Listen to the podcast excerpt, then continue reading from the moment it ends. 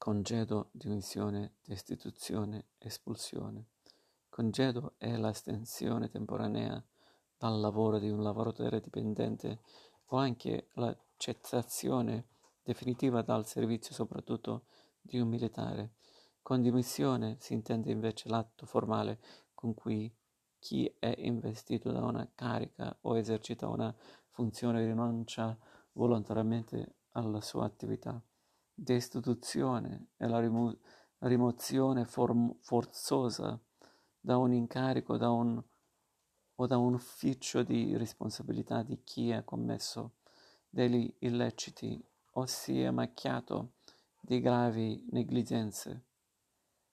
Se la destituzione non comporta necessariamente il licenziamento, l'espulsione è una carica un allontanamento definitivo ed è conseguenza di un illecito o di una negligenza molto grave.